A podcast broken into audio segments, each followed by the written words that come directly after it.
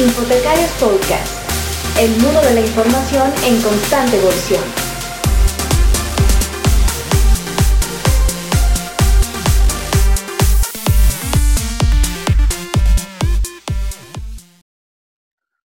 Hola, ¿qué tal amigos? Muy buenos días, buenas tardes, buenas noches, en función de dónde nos vean o dónde nos escuchan.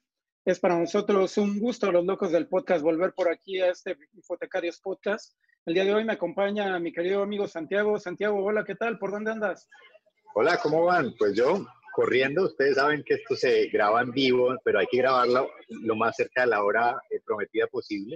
Estoy en Cali, estoy corriendo con unos proyectos de renovación del ecosistema de innovación de la ciudad desde las bibliotecas, porque hubo cambio de alcaldía entonces ustedes saben que las políticas en Latinoamérica hacen que uno tenga que volver a presentar todo a toda velocidad para generar continuidad. Pero, mi querido Saúl, yo sé que tú estás disfrutando de un mejor clima en España, ¿no? Sí, por fin mejoró. Y bueno, hablando de España, eh, hoy tenemos una súper invitada. por ahí estábamos detrás de cámaras un poco comentando sobre, sobre su experiencia. Ella es licenciada en documentación y bueno, tiene más de 12 años dedicada al tema del marketing particularmente. Y bueno, está metida en muchos otros proyectos. Ella es Irene Blanco. Irene, bienvenida. ¿Qué tal? ¿Cómo estás? Hola. Irene, un saludo. un saludo, buenas tardes, buenos días. Muchísimas gracias por tenerme aquí en vuestro podcast. Aquí. Pues, para nosotros Irene, es un gusto. Por, por, dos cosas, diría yo, Saúl. Una es, es Irene, una de las bibliotecarias que tienen esos perfiles inusuales dentro de, dentro de nuestro mundo profesional, que, con mm. quien vale la pena conversar, digamos, incluso de, de, los ámbitos en los que se desarrolla, pero además porque Irene está conectada con una plataforma que está causando un revuelo en, en, en, España, digamos, está ya muy distribuida, pero además en Latinoamérica y en, eh, en América en general está entrando. Y es esta plataforma que tal vez ustedes ya hayan escuchado mencionar, que se llama eFilm, o sea, eh, para traducirlo de alguna manera como las películas electrónicas, si lo pusiéramos en, un castellano, eh, que, es, si se me permite la comparación, Irene, no sé si esto le gustará a, los socios, es el Netflix de las bibliotecas. Es decir, es eh, básicamente un espacio en el que uno, en lugar de prestar libros electrónicos, pues está prestando películas, series de televisión y demás, eh, y que además está ampliando una cantidad de formatos nuevos. ¿Estoy hablando más o menos como es o, la estoy presentando diferente, Irene? No, yo pienso que estás muy acertado, Santiago. Sí, exactamente.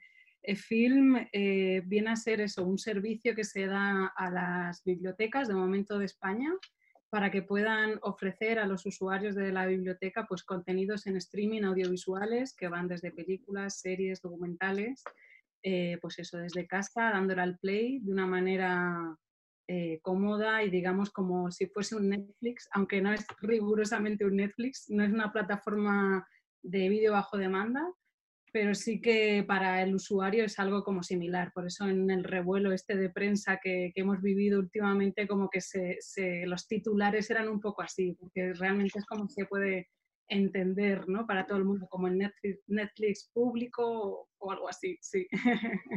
Genial, porque incluso uno ve, no sé si tú has visto, Saúl, pues tú que estás en España, que seguramente has visto mejor el cubrimiento, pero yo me llamó mucho la atención un titular muy grande en un medio de alta circulación en España que decía, em, para ver películas gratis, esta es la mejor solución. Y uno decía, bueno, esto estará conectado con qué? Básicamente estaba contando que desde las bibliotecas, gracias a E-Film, pues podía la gente acceder gratuitamente a este catálogo. ¿Cómo lo ves tú desde España? Eh, ¿ya, ¿Ya te has inscrito, Saúl? ¿Ya has visto alguna película? A ver, cuéntanos.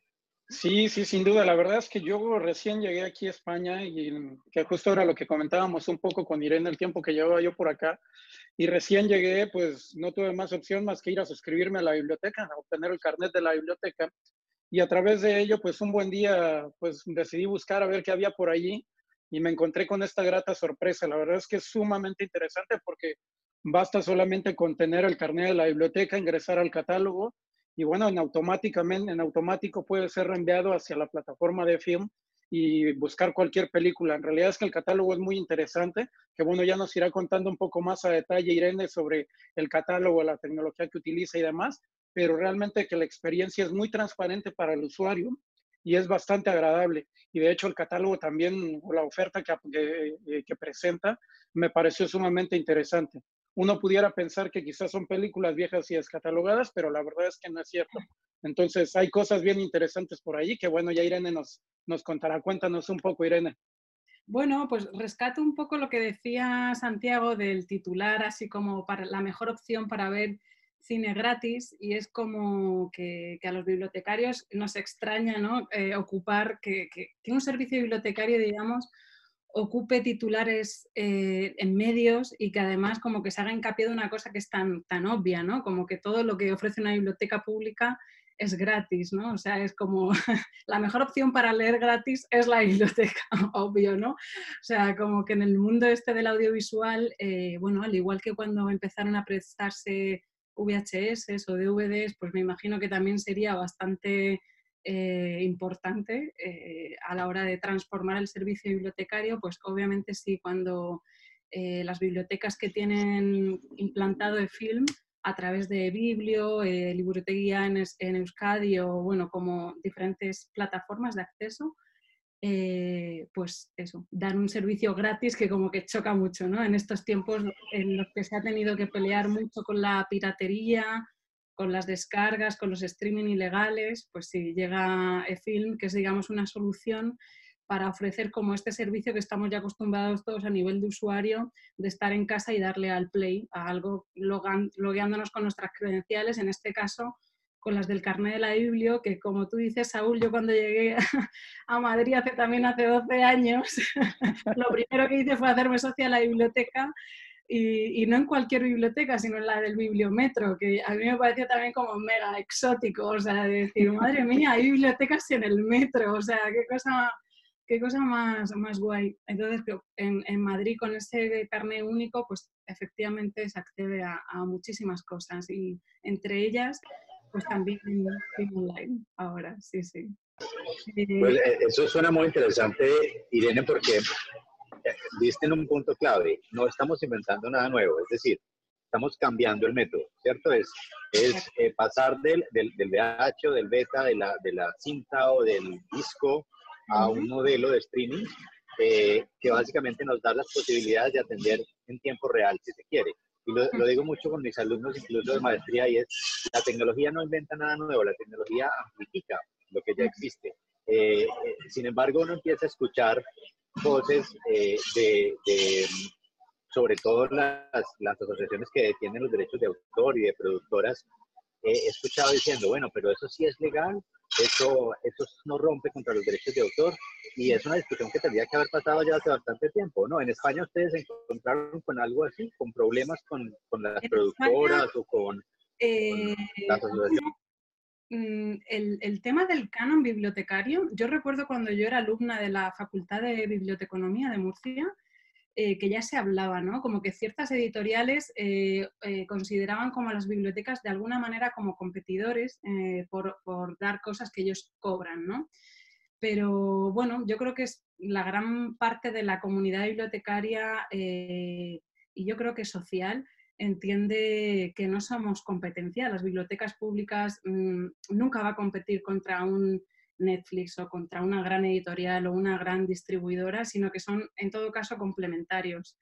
Y creo que igual que a lo mejor puedes acceder a ver eh, a una película en un momento dado online con tu carnet de la biblioteca, a lo mejor eso te despierta, pues yo qué sé, intereses en cine que a lo mejor no habías visto, porque es cine clásico, porque es cine europeo, iraní, o vete a saber de todo el catálogo que, tienes a tu disposición y eso hace que, bueno, que pagues otros streamings, que pagues a otras eh, plataformas y al final yo creo que una cosa no quita la otra, pero sí que creo que la responsabilidad pública que tiene una biblioteca, ¿no? de hacer como esa cultura eh, a todo el mundo de manera universal, eh, pues creo que, es bonito cumplir. Total. Total, fíjate que yo he hecho una cosa que le voy a decir solo una vez y muy rápidamente para que no quede muy registrada, y es que los bibliotecarios somos los mejores piratas del planeta, o sea, llevamos muchos años eh, ofreciendo acceso al conocimiento incluso más allá de lo que tenemos disponible fácilmente, pero lo hacemos precisamente para democratizar el acceso. Y creo que herramientas como estas nos permiten hacerlo de una manera incluso más potente. Tú diste ahí otra información clave que voy a resaltar, y es que un asunto de tener este, esta plataforma audiovisual en la biblioteca también nos permite hacer ejercicios diferentes con los contenidos, porque en las bibliotecas lo que hacemos con los libros en fomento a la lectura o en promoción de lectura eh, nos permite conectar las vidas de las personas, de los lectores, con eh, precisamente estos contenidos y transformarlas. Yo sé que de hecho en el film hay, hay eh, una, una, mayor profundidad en el análisis de cada contenido. Ustedes tienen, digamos, una sinapsis un poco más amplia de lo que encuentra uno en una plataforma como Netflix o como otras, pero además están etiquetados con metadatos para poder ser clasificados y catalogados en bibliotecas, lo que nos permite ejercicios como, por ejemplo, cuando una persona busca un libro en el catálogo de, por ejemplo, el, no sé, eh, 100 años de soledad, uno puede en, en, dentro del catálogo también hacer que aparezca en esa misma búsqueda, pues la película de, de 100 años de soledad, la serie de 100 años de soledad o, o cualquier audiovisual documental relacionado con el tema, permitiéndonos hacer ejercicios transmedia. ¿Alguna biblioteca hace ya eso dentro de España? Eh, ¿Me lo preguntas? ¿Si se, si se está realizando así tal cual? ¿Tú tienes algún, algún conocimiento de que estén ya conectando, digamos, esos, esos documentales, todos esos materiales audiovisuales de tu plataforma con los, con los físicos o con los otros electrónicos que tengan? Bueno, desde eFilm, eh, esto es un poco spoiler, ya que estamos con el, con el código eh, del cine o de las series. Eh, desde Film se está desarrollando, estamos eh, trabajando también en, elaborar pues como una nueva plataforma, un nuevo servicio en el que se pueda, digamos, aunar todos estos conocimientos eh, que ahora se pueden acceder a través de la red, no solamente cine, series y audiovisuales, sino también revistas, formación. la formación online también es como algo bastante potente que las bibliotecas eh, bueno, en otros lugares del mundo como Nueva York ofrecen con el carnet de la Biblia puedes acceder también a muchas, a muchas apps. Hola, ¿se ha conectado alguien por ahí? Bueno, esto es lo que pasa cuando hacemos en vivo, Irene, que, que se van conectando nuestros colegas del resto del mundo. Acabo que se Así es.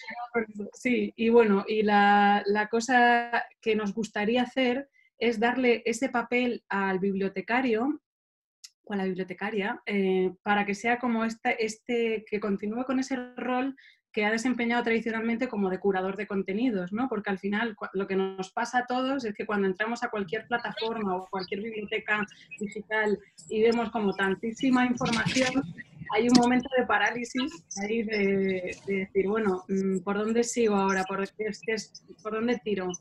Y entonces, pues, hacer como esos, digamos, llamados centros de interés en donde aunar, pues, desde revistas, música, creemos que puede ser un reto interesante abordar en una, en una nueva versión de film o bueno, que también se está haciendo de otras maneras. Pues buenísimo. Sí, a través de vídeos. Claro, o sea, ustedes tienen una ventaja también y es que tienen un equipo de bibliotecarios. A ver, Saúl, yo estoy monopolizando la conversación porque me encanta hablar con Irene, así que interrumpe cuando sea necesario.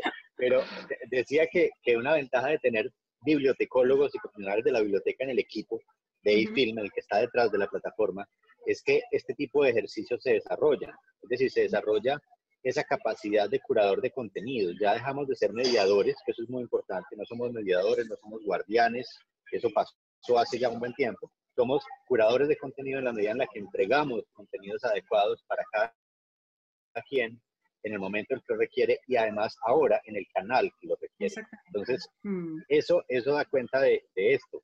Eh, yo quiero que nos cuentes con qué plataformas, porque ahí lo mencionaste un poco, como con qué metabuscadores, con qué administradores de bibliotecas se han conectado ya de manera profunda, catálogos en los que uno pueda al poner la palabra clave, otra vez usando un ejemplo de Gabriel García Márquez, de nuestro Nobel, poner eh, El amor en los tiempos del cólera, me aparezca la película de film al lado del libro. ¿Ya lo hacen algunos de los buscadores de las bibliotecas de España? Sí, por ejemplo, eh, bueno, conocerás de Biblio o su versión vasca, eh, que es, digamos, como la solución para eh, ebooks, audiobooks y, y, demás, digamos, lecturas en soporte digital eh, que ofrece el Ministerio. Y entonces, obviamente, eh, EFIL nació ya, aparte de con su plataforma o con su web, también integrado en estas, en estas plataformas. Entonces, es muy interesante que, que, el usuario, como tú bien dices, Saúl y yo desde Madrid nos metemos en el biblio Madrid y hacemos esa búsqueda y ahí nos aparecen pues todos los recursos, ¿no? El audiolibro, el ebook o a lo mejor también el, la peli en un momento dado. Sí, sí, sí. Es muy interesante tener como ese sí, tan integrado. Pues, acabamos de ver que Antonio está por ahí, ¿no? No sé si Antonio quiere saludar a Irene. Sí, sí, bueno. Hola, está en el camino. ¿Cómo está? un placer. Gracias batallando un poquito con la conexión, pero un gusto saludarles de nuevo, estar aquí en el podcast con ustedes. Saludos hasta Madrid. Saludos, Santi, donde andes, en cualquier lugar del, del universo. Hola, hola. Antonio, pero tú estás como en este momento recorriendo los desiertos de Mexicali, o que yo veo por allá al fondo un panorama desértico. Así es, pues vamos camino al puerto de San Felipe, donde vamos a inaugurar una cafebrería el día de hoy este, en el Centro Cultural, con, dentro de las actividades del carnaval acá de San Felipe, y vamos de camino para allá. Qué maravilla. Qué maravilla, pues tengo una plataforma en la que puedes ver películas mientras estás en el camino, pero lastimosamente todavía en México no está. Ya veremos si pronto llega, ¿no? A ver si sería interesante que nos cuente Irene un poco los proyectos que tienen por ahí de, de expansión y en qué momento podrá llegar a Latinoamérica también. Bueno, eh, antes de nada quería cerrar este tema de los curadores de contenido que, que sacaba Santiago, porque aunque en eFilm eh, digamos que hay como ese trabajo previo de categorización, tagueo y demás, eh, son las propias bibliotecas las que realizan, o sea, no existe un solo eFilm. Como dice Xavier Ordiales, que es el padre tecnológico de la plataforma, eh, que me gusta citarle, es como que nosotros hacemos trajes a medida, ¿no? O sea, que es como cada biblioteca, digamos, que, hace su selección de cine, o sea, de las 14.000 audiovisuales aproximadamente que hay disponibles para ofrecer a los usuarios, son los bibliotecarios, bibliotecarias, las que hacen la selección que ellos consideran que es relevante para su comunidad y luego aparte eh, hacen sus listas sus selecciones, sus especiales San Valentín, especial eh, Goya, Oscar o, lo que sea, ¿no? O sea, que al final, digamos que, es un poco un servicio a medida que luego son las bibliotecarias los que, pues, las que se encargan de, curarlo y de ofrecerlo así al, usuario. Y luego del tema de la expansión, bueno, eh, definitivamente hay interés en, expandirnos tanto en España, que todavía, como bien sabéis, no está en todas las comunidades, están bastantes, pero en este año yo creo que se van a seguir produciendo esas, esas nuevas altas y que los usuarios en redes están deseosos y las bibliotecas también están bastante interesadas en ofrecerlo. Y luego, pues América Latina sería, desde luego, un, territorio muy interesante a explorar para, pues eso, compartiendo idioma, cines y, tanta historia en, común, pues desde luego que definitivamente están los planes, así como Estados Unidos, y, ya veremos, ya veremos a dónde llega. Además, además, hay que hacer otro spoiler, y yo no sé si, si de pronto algún Celso que conocemos le vaya eh, le vaya a molestar, pero yo tengo que decir que hay eh, otros formatos en camino. ¿sí? Es decir, eh, el film tiene una, una, ventaja y es que el audiovisual ha permitido em, de alguna manera detectar necesidades latentes en los usuarios de bibliotecas. Y una de esas, la más interesante creo yo, es una colección de música que viene seguramente muy pronto gracias a e-film también para bibliotecas, ¿verdad? Exactamente, sí. Tanto música no sé cuántos millones de canciones son ahora, eh, te, diría 40 millones, pero igual estoy, estoy patinando, pero vamos, como una cantidad importante.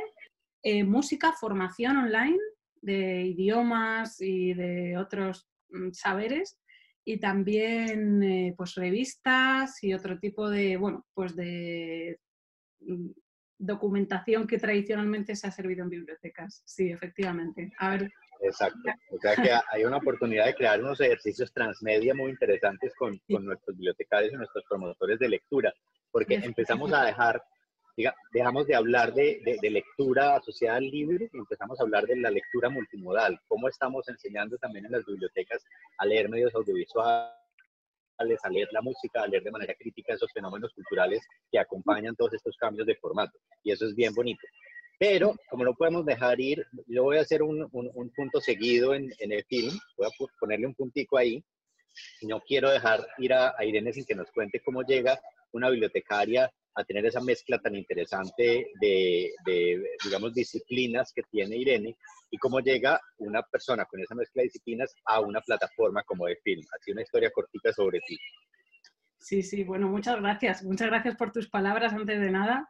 Eh, viniendo de ti, es todo un honor, Santiago. Eh, pues a ver, ¿cómo llego yo a todo esto? Mm, yo mm, me empiezo a relacionar con todo el mundo del marketing digital eh, a través de, la Universidad Carlos III de Madrid, que me vengo aquí a acabar la, la carrera. Yo soy originalmente de la Universidad de Murcia y entonces, eh, en una asignatura que teníamos que era de sistemas de almacenamiento, almacenamiento y recuperación de información, que nosotros le decíamos cariñosamente SARI, eh, pues la profe, que, yo siempre le digo que le debo la vida, porque, porque me cambió bastante, eh, en un momento en el que era bastante también complicado comenzar en el entorno laboral, que somos un poco hijos de la crisis de, aquellos años 2008 eh, pues digamos que me, eh, me dio un oficio o me adentró en un oficio muy relacionado con las bibliotecas, eh, que es el SEO. O sea, nos enseñó entre a cómo hacer encontrable la información en la gran base de datos que era Internet, o más bien Google. Google, aquí en España le decimos, le decimos así a Google. entonces, bueno, a partir de ahí empezó a picarme la curiosidad con todo este tema de, del SEO, porque al final no deja de ser eh, marketing digital, a la hora, aunque tiene mucho que ver con tesauros, palabras clave, eh, muchas cosas que habíamos visto ya en la carrera y que era como, oh, wow, o sea, qué vocabularios en esquema, o sea, como todo eso es el SEO, no viene a ser otra cosa que hacer una página web relevante para unas palabras clave que es lo de siempre, es un catálogo de bibliotecas. O sea, yo cuando doy formaciones siempre pongo estos símiles porque realmente para mí fue, eh, lo entiendo así, y es como el, OPAC, donde tenemos que posicionar eh, o que hacer recuperables eh, las webs, ¿no? Entonces, bueno, en aquella época pues era como mucho furor de todo, tanto el SEO como el SEM, las redes, Google Analytics, o sea, como que había ahí pues mm, mucho que aprender eh, y mucho en lo que actualizarte y, bueno, empecé a trabajar en agencias muy dedicadas a lo que es marketing en buscadores, eh, gestionando grandes campañas de, AdWords, de SEO, eh, posicionando webs de todos los, bueno, desde hoteles hasta universidades, o sea, como un poco ahí. Y ahí también, y siguiendo en contacto con todo el mundo de la biblioteca a través de bibliotecarios, que somos blogs hermanos con infotecarios, Julián Marquina, o sea, como que era una época así, el 15M, había como mucha convulsión en las, en las redes, ¿no? Y, y nada, eh, como me considero una persona un poco inquieta, eh, no solamente, digamos, el SEO no, era suficiente, sino que también empecé como a trastear muchos temas de comunicación digital, redes, blogging, y acabé pues eso trabajando con clientes muy interesantes como la Casa Encendida de Fundación Montemadrid, que no sé si la habéis conocido, los que habéis estado por Madrid. Genial, no sabía que, que habías trabajado allí, ¿no? pero es que además tienes una, una experiencia maravillosa. Y yo te puedo contar algo, es que antes de que continúes, porque recordé que una de las cosas más interesantes que hice en marketing digital, porque yo, mi línea de especialización y maestría también es en marketing, resulta que eh, fue trabajar con una tienda de sexo. Eh, y con esta tienda de sexo lo que hicimos fue hacer precisamente todo un tesauro para poder llegar a posicionar en, en, SEO y en buscador. Eh, o sea, finalmente uno termina explicándole, claro, uno termina explicándole a, a, los ingenieros, mire, es que Google nació de, de, un ejercicio bibliométrico, entonces usted no me vaya aquí a decir nada raro, que la primera, el primer algoritmo de Google nace de la cienciometría y la bibliometría. Entonces termina uno alfabetizando un poco los ingenieros. Pero bueno, y de ahí de ese ejercicio tan bonito en la casa, ¿cómo fuiste llegando a, a, Bueno, pues ya llegó un momento en que eh, estaba un poco ya sobrepasada de tanta, del trabajo en agencias y del trabajo así un poco 24 eh, horas, 7 días a la semana y me tomé así un poco, bueno, hice un poco de, eh, de parar, de ejercicio de parar y decir, bueno, ahora para dónde vamos. Y me di de alta finalmente como freelance y entonces como que empecé a llevar diferentes proyectos, cada vez eh, intentando que siempre estén como fusionados esos dos mundos, porque como tú bien dices, en el mundo del SEO ves proyectos de, de todo tipo y al final pues eh, yo tengo, bueno, inquietudes así que pues, me, gusta como, me gustan las bibliotecas, me gusta el mundo editorial, me gusta el cine, me gusta la cultura, ¿no? Entonces, ¿cómo fusionar esos dos, dos mundos, ¿no? Me, estar eh, más cerquita de las bibliotecas eh, o intentar aplicar todo lo que he aprendido en estos años de marketing digital en el mundo de las bibliotecas, que hay un camino precioso por, por recorrer ahí, ¿no? Y en, esas, eh, pues me topé con infobibliotecas cuando yo estaba viviendo una temporada en New York y estuvimos escribiendo así unas crónicas con, con Vicente Funes, nos cruzamos así muchas, muchas cartas y muchos, muchas sensaciones y a partir de ahí, pues eso, eh, empezamos a, a, conocernos, a hablar eh, de proyectos y demás y, y bueno, EFILM definitivamente ya estaba en un proceso más maduro y en un proceso de comunicar y de decir, bueno, pues, y ahí entramos. sí. Pues maravilloso, me encanta escuchar esa, esa, esa ruta, digamos, no tradicional de, del bibliotecario, eh, porque me conecto un poco con esa, con esa historia. Yo, yo amo las bibliotecas desde muy pequeño, yo siempre digo que tuve el honor de nacer en una familia bibliotecaria y eso llevó a que no me guardaran en guarderías, sino en bibliotecas. O sea, yo mi infancia la viví en bibliotecas de diferentes formatos, porque mi abuela, eh, dos tías y mi mamá son bibliotecólogas. Entonces, eh, ¿eh? no, absolutamente. Yo tenía que ser bibliotecólogo, la cara de ñoño es heredada, básicamente. Entonces, el, el, asunto es que empecé estudiando ingeniería y luego terminé con bibliotecología y luego marketing y, y, y también cuento en mis charlas que mi papá algunas veces me dice, bueno, usted está muy perdido en la vida, usted no sabe cómo que ingeniería, bibliotecología y marketing.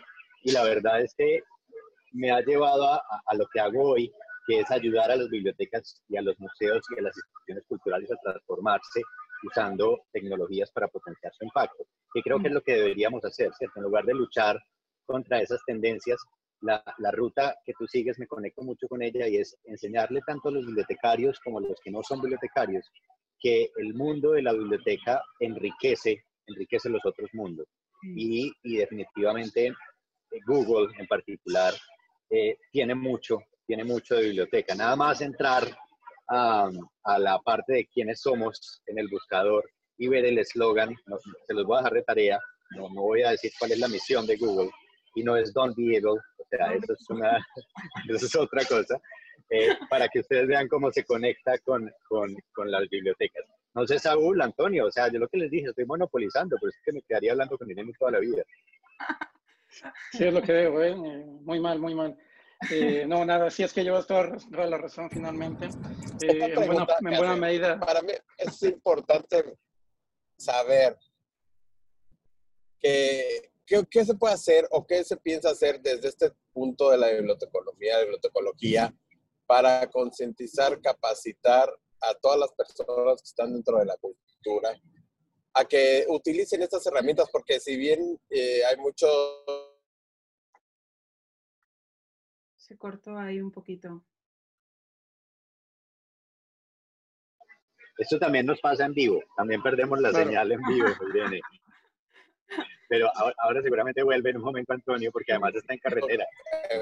sí, lo que tiene está viajando por ahí. Yo también me he dado cuenta que hay mucha resistencia por parte de muchas autoridades culturales. ¿Sí me, escucharon?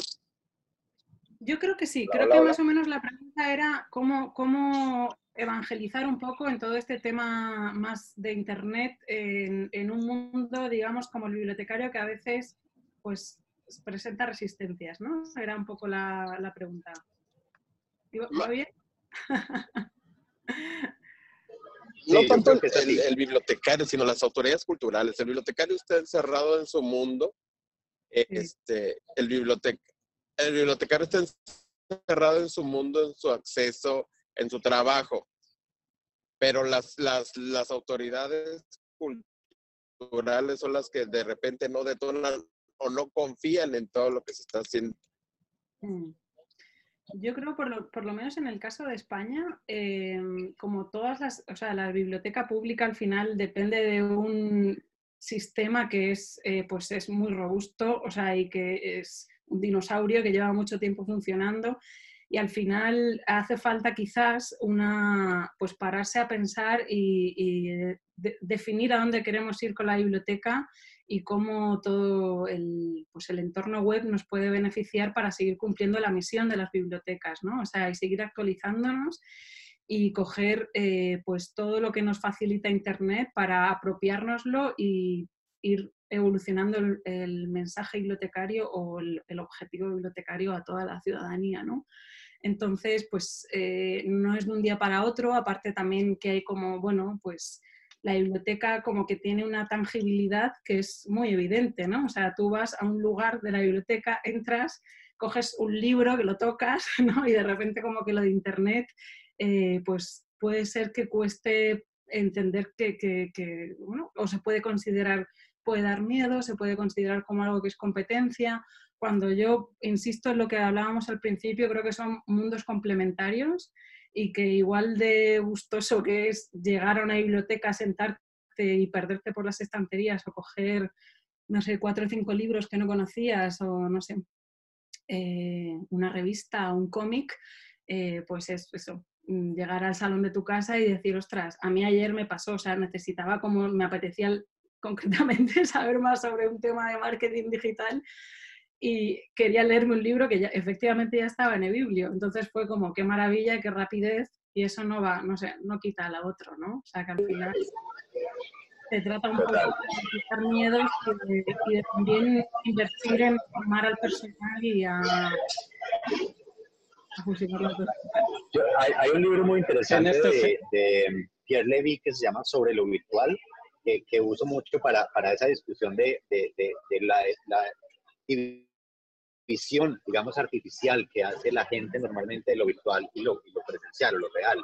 Y, concebir, concuerdo contigo, concebir lo virtual como una extensión de lo real. Es decir, las bibliotecas tendríamos que estar concentrados también en, en, extender la experiencia que somos capaces de dar en nuestros espacios físicos al mundo virtual. Que cuando la gente entre a nuestras aplicaciones virtuales, a nuestras páginas web, pues puedan sentir algo, por supuesto no van a sentir todo, pero algo que, identifique esa, esa, característica de nuestras bibliotecas. ¿no? yo cuando empiezo un proyecto web, lo primero que le digo eh, a mis clientes es que la experiencia web tiene que ser lo más parecida posible a la experiencia física, si es que, si es que existe como tal, ¿no? La tienda física, en este caso la biblioteca, ¿no?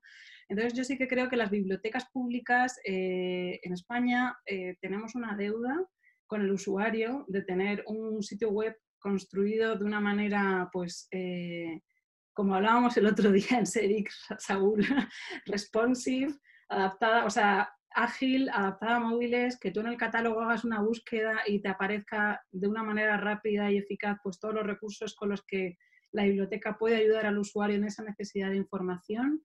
Y luego, desde luego, también creo que tenemos una deuda con el SEO. o sea, yo creo que, que podemos plantarle cara desde, desde las webs de las bibliotecas pues a grandes competidores como pueden ser eh, Amazon de la vida o Casa del Libro o cualquier otro, o sea, y, y, ser ambiciosos en nuestra presencia y nuestra visibilidad de Internet, ¿no? O sea, ¿por qué una biblioteca no puede no puedo aparecer posicionado por un libro que acabo de comprar y que he hecho una inversión fuerte para, para el ciudadano? Aparecer posicionado por ahí o cuando alguien busque eh, salas de reuniones, eh, cuentacuentos para niños o cualquier eh, servicio que al final se dé en el ámbito bibliotecario. ¿no? Creo que necesitamos páginas web y estrategias digitales pensadas para aparecer en, en todos estos escenarios. Algo como si no puedes con el enemigo, únete a él, básicamente. Es decir, aquí, aquí no, sí, para ponerlo simple, aquí Google, Google no es el enemigo, pero nuestros catálogos tendrían que aparecer en Google, tendrían que aparecer geolocalizados, tendrían que aparecer como recursos disponibles. por lo menos hasta que, Google quiera. O sea, claro, porque claro, quiere cargar un sector. o sea, se ha cargado ya los hoteles, los restaurantes, o sea, al final yo creo que yo también tengo, vamos, Google una relación muy tóxica de amor-odio. Así es, así es, exactamente. Cuando va la cosa La mitad de nuestras vidas le pertenecen a Google finalmente, así que... Además del temazo de la privacidad y demás, sí que es que, bueno, que, que, si no es en Google será en otros buscadores, ¿no? O sea, el SEO, los catálogos siempre van a aparecer ahí. Las necesidades de información, da igual que estemos en una ficha o en un tesauro, que, en un buscador online, ¿no? O sea, que entonces, sí, renovarse o morir. Pues no sé, Saúl, si entonces ya, ya, ya es hora de despedirnos. O sea, está, creo que Irene. Vamos cortitos de tiempo. Estamos cortos de tiempo. Eh, ¿Tenemos alguna otra noticia esta semana? Creo que esta semana no hubo muchos eventos bibliotecarios, ¿no? En esta semana ha habido poco realmente. Vienen por ahí algunas jornadas que de las cuales hablamos en el podcast anterior. Pero bueno, yo creo que ya podemos, ir cerrando. No sé, Toño, ¿tendrás alguna pregunta más por ahí? En ese viaje introspectivo que te vemos a lo, a lo lejos.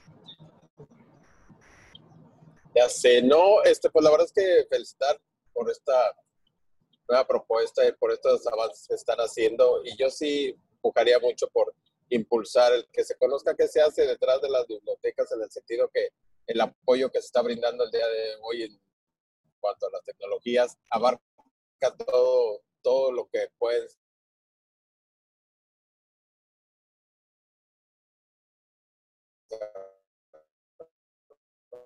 Lo perdemos ahí por segundos. Es muy importante de, las bibliotecas. Genial, bueno, pues muchísimas gracias. Irene, no sé si gustas agregar algo más. Bueno, es un gusto estar aquí. Sí, yo, os quiero preguntar, os quiero preguntar por vuestra película favorita.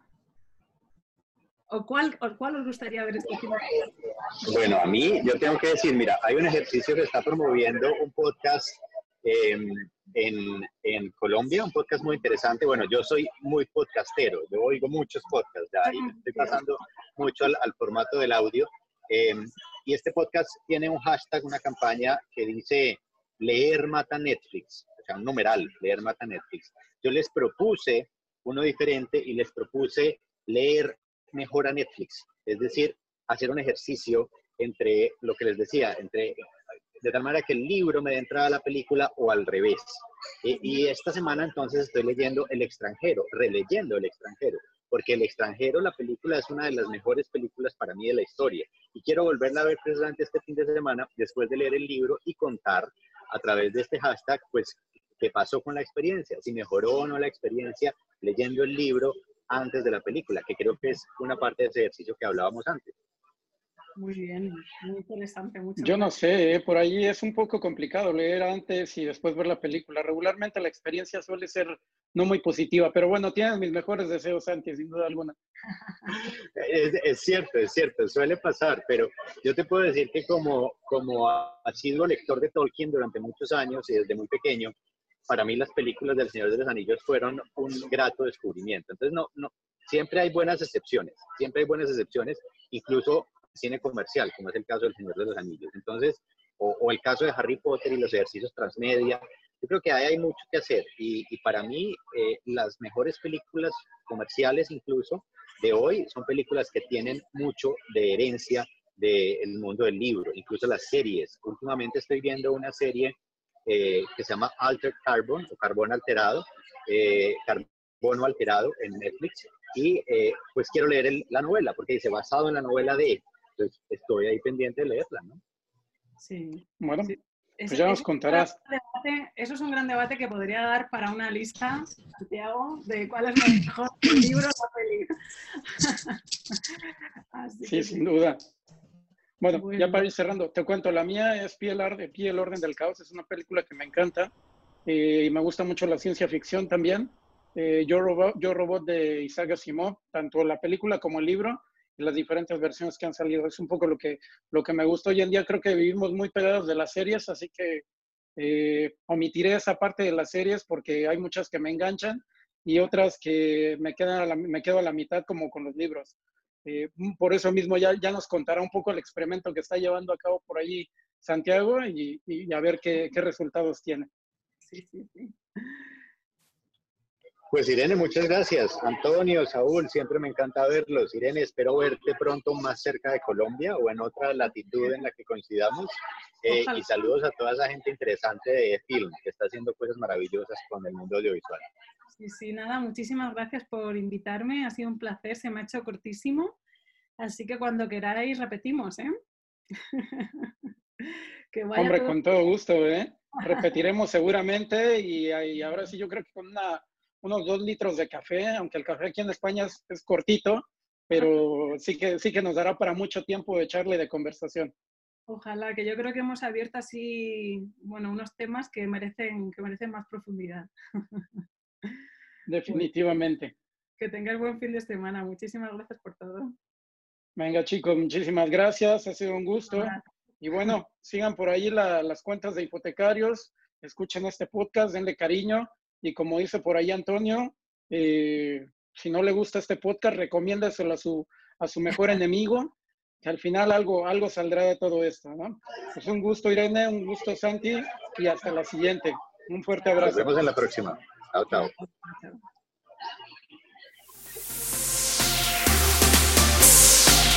Hipotecarios Podcast, el mundo de la información en constante evolución.